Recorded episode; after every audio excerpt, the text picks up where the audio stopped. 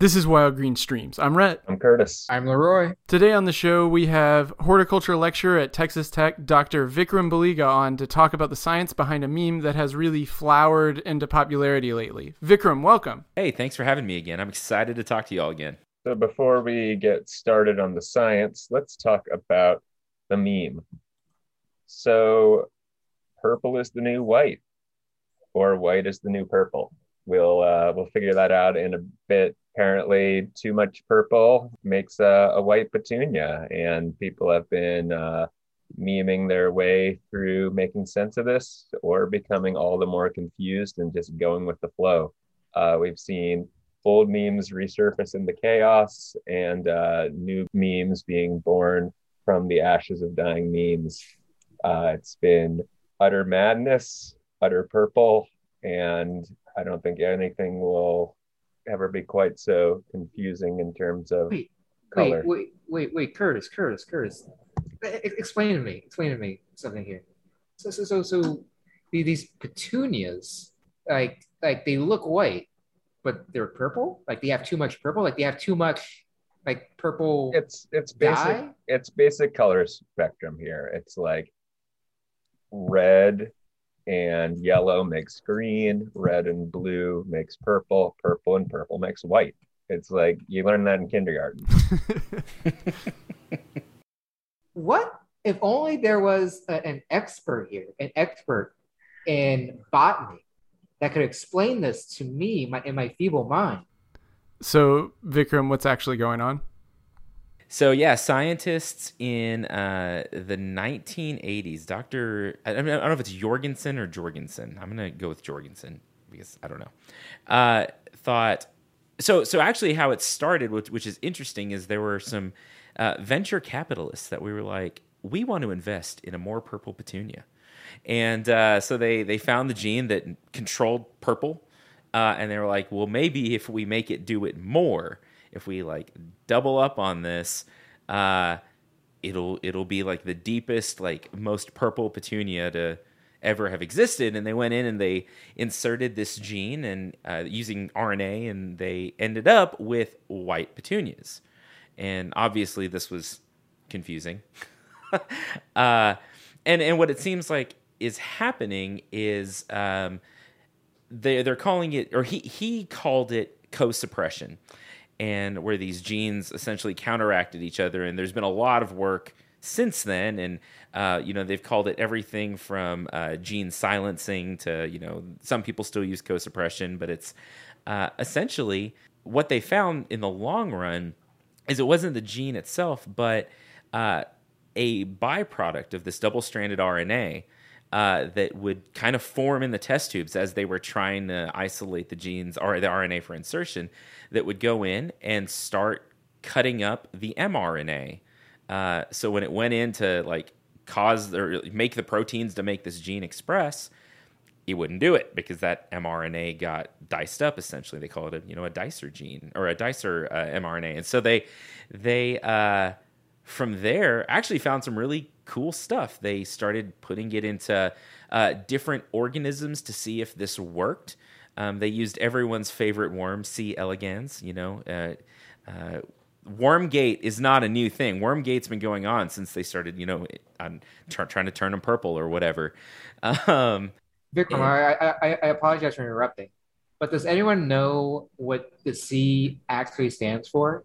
I don't think anyone has ever pronounced the full genus name for C. elegans. no, I'm looking at it right now, and I'm not even going to try. I've, I have no idea. Yeah. It, it stands for C. Whoa, that is weird. I've never even considered that it had a name beyond C. It's like Canorb Canorhabdidus. it looks like a like a rash. It's uh, it's uh, yeah, uh, Cinerapidus. Cinerapidus. Ah, Oh, so you actually do know? That's impressive. okay. Well, set up a game that only you could win, Leroy. We should we should go see if we can get Worm Twitter angry again. Just pull that out of your pocket.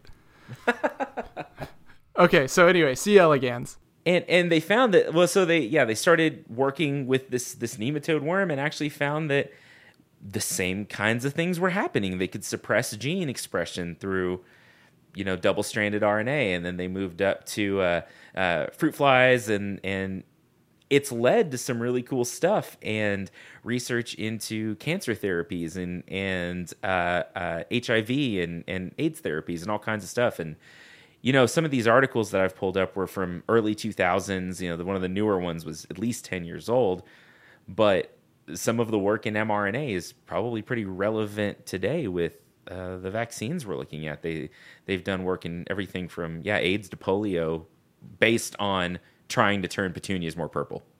So, is co-suppression supposed to be uh, an antiviral adaptation? Uh, th- that, from what I've read, is is part of the thought. They did some work in Europe in looking at plant defenses to viruses and found some of these uh, uh double-stranded RNAs, you know, kind of free floating in some of the cells um, to you know disrupt the replication of of especially RNA viruses, and uh, it's really fascinating. And and you know there's a lot we can learn from plants maybe not how to be purple uh, or maybe not how to be more purple um, but in terms of defense from everything from you know bristlecone pines producing chemicals to you know uh, exclude and kill pine beetles to some of these other plants being able to protect themselves against viruses it's really cool stuff and protect themselves against purple the most dangerous thing is is more purple we're not Prince in the '80s, man. We, we can't like we have to, we don't have it. We, we, we can't deal with all this purple. That's why we invented RNA interference. You know, you bring up a, a, a an interesting point that this was funded by venture capitalists in the '80s, and you are never going to convince me now that that venture capitalist is not Prince. he just he just he, he flew too close to the sun and wanted to wanted to make a purpler purple and he'd already he I think he had already already had the purplest purple and just just wanted it wanted it so badly that nature was just like no we're not even gonna do do a do a color right now. We're just we're just gonna be blank. He would be far too powerful. He wasn't even trying to make money off it. He just wanted really purple flowers. Mm-hmm. so one of our one of our patreon patrons suggested that maybe it's purple on a, a, visual spectrum, we we can't perceive that uh, that um, mantis shrimp can, which uh, maybe to a mantis shrimp it appears purple, um, or even uh, dare I say ultraviolet. By the way, that's not true. Yeah, right. Like, was... I know, I know it's not true. I just, I just thought it was. It was, it was... they, just, they, just, they, just, they, just, they just use more things to see. Uh, uh, uh like, uh, uh, uh, uh, a wild conspiracy born from wild green memes. I love how we're just like we're we're uh, utterly ridiculous meme page who posts things like I don't know, coyotes, most coyotes don't have driver's licenses. And then you have to like hey, you know, clarify when the something that might actually be perceived as science is like. That's true though. Most of them don't. That's, have you yeah, seen that, a coyote driving? The word that, that isn't one that we to... have to clarify. It's both very silly and also um, uncontestably true. Yes. Uh, most of them don't. But someone might argue that that implies that some do. Mm. Just it's not mutually exclusive. I'm not gonna I'm not gonna make any promises either way there. So that's the story with purple petunias. Did you guys have anything else uh, that you wanted to add to the saga? What's a petunia? or the, the white what's, petunias, what's a, rather. I mean, like, like what's a petunia? Eh, like, it's a flower. I know. That. Yeah. What kind of what kind of flower? what kind? I don't know how to, how do I answer that question. It's a white one, uh, or purple one, but apparently not more purple. Uh, you know, it's just an ornamental flower, uh, trumpet shaped, uh, kind of inflorescence. It grows sometimes, and then if it gets too hot, it just is just like nah. I'm not going to be purple, and I'm not going to take the heat. I'm just going to be done. You know, I'm looking up. I'm looking up the wild variety of petunia since this is wild green memes, and we've been shit posting about a uh, an ornamental plant, which is like we're we're sort of breaking our own rules here, um, but whatever. Um, and it seems like the wild norm is purple. Hmm. So like this kind of light lavender, not to be confused with lavender. Um, I'm seeing this black petunia. Yeah, so our, our school colors are red and black, and so people always try to grow like black petunias here with the red ones, and it never goes well. We end just up Oh. with, we end up with like red petunias and then dead ones, and uh, apparently they don't like the heat here. Yeah. retract my statement because, as we all know, common names are useless, and wild wild petunia. I will stand by. Common names are useless. So I was getting in- into an argument with children over whether or not they their friend had found fire ants, and I'm like, I'm sure there's like 70 different unrelated ants, all called fire ants, but wild petunia is not in the petunia genus. so Yeah, I'm talking about genus petunia. yeah, wild names are useless. I stand by it. Always, always will. Do y'all have a favorite petunia meme? Was there one that jumped out at you? Oh, for me, it's it's just literally the first one. Oh, oh, Curtis will have a better one in a second, but the first one because I, I'm the one that approved that, and um, I almost didn't approve it because I thought like, oh, the formatting's kind of off. It's almost not really a meme. It's just a story. And then I approved it, and I didn't go on the page for like a day, and then I came back on. And literally every post was about petunias, and I was like, "Oh, what did I create just now? like, what just happened?" And what was the meme? It, it was just literally the original meme for it. It was it was um, telling the story that that Vikram outlined of uh, the of petunias and and how they you know tried to make them purpler and wound up with white petunias. like an old Tumblr post or something. Yeah, that's exactly somebody- what it was. And Yeah. somebody added the the surreal Eric Andre skit of what if it were purple, and him being utterly confused when the more purple What? became white. I'm trying to find my favorite one because I know I shared it with the chat at one point, and it has disappeared. I like this one. It's uh, Oh, I found it. Shut up, Laura. I, I, Um, I was, uh, go on. What's the one with Tim Gunn? Project Runway.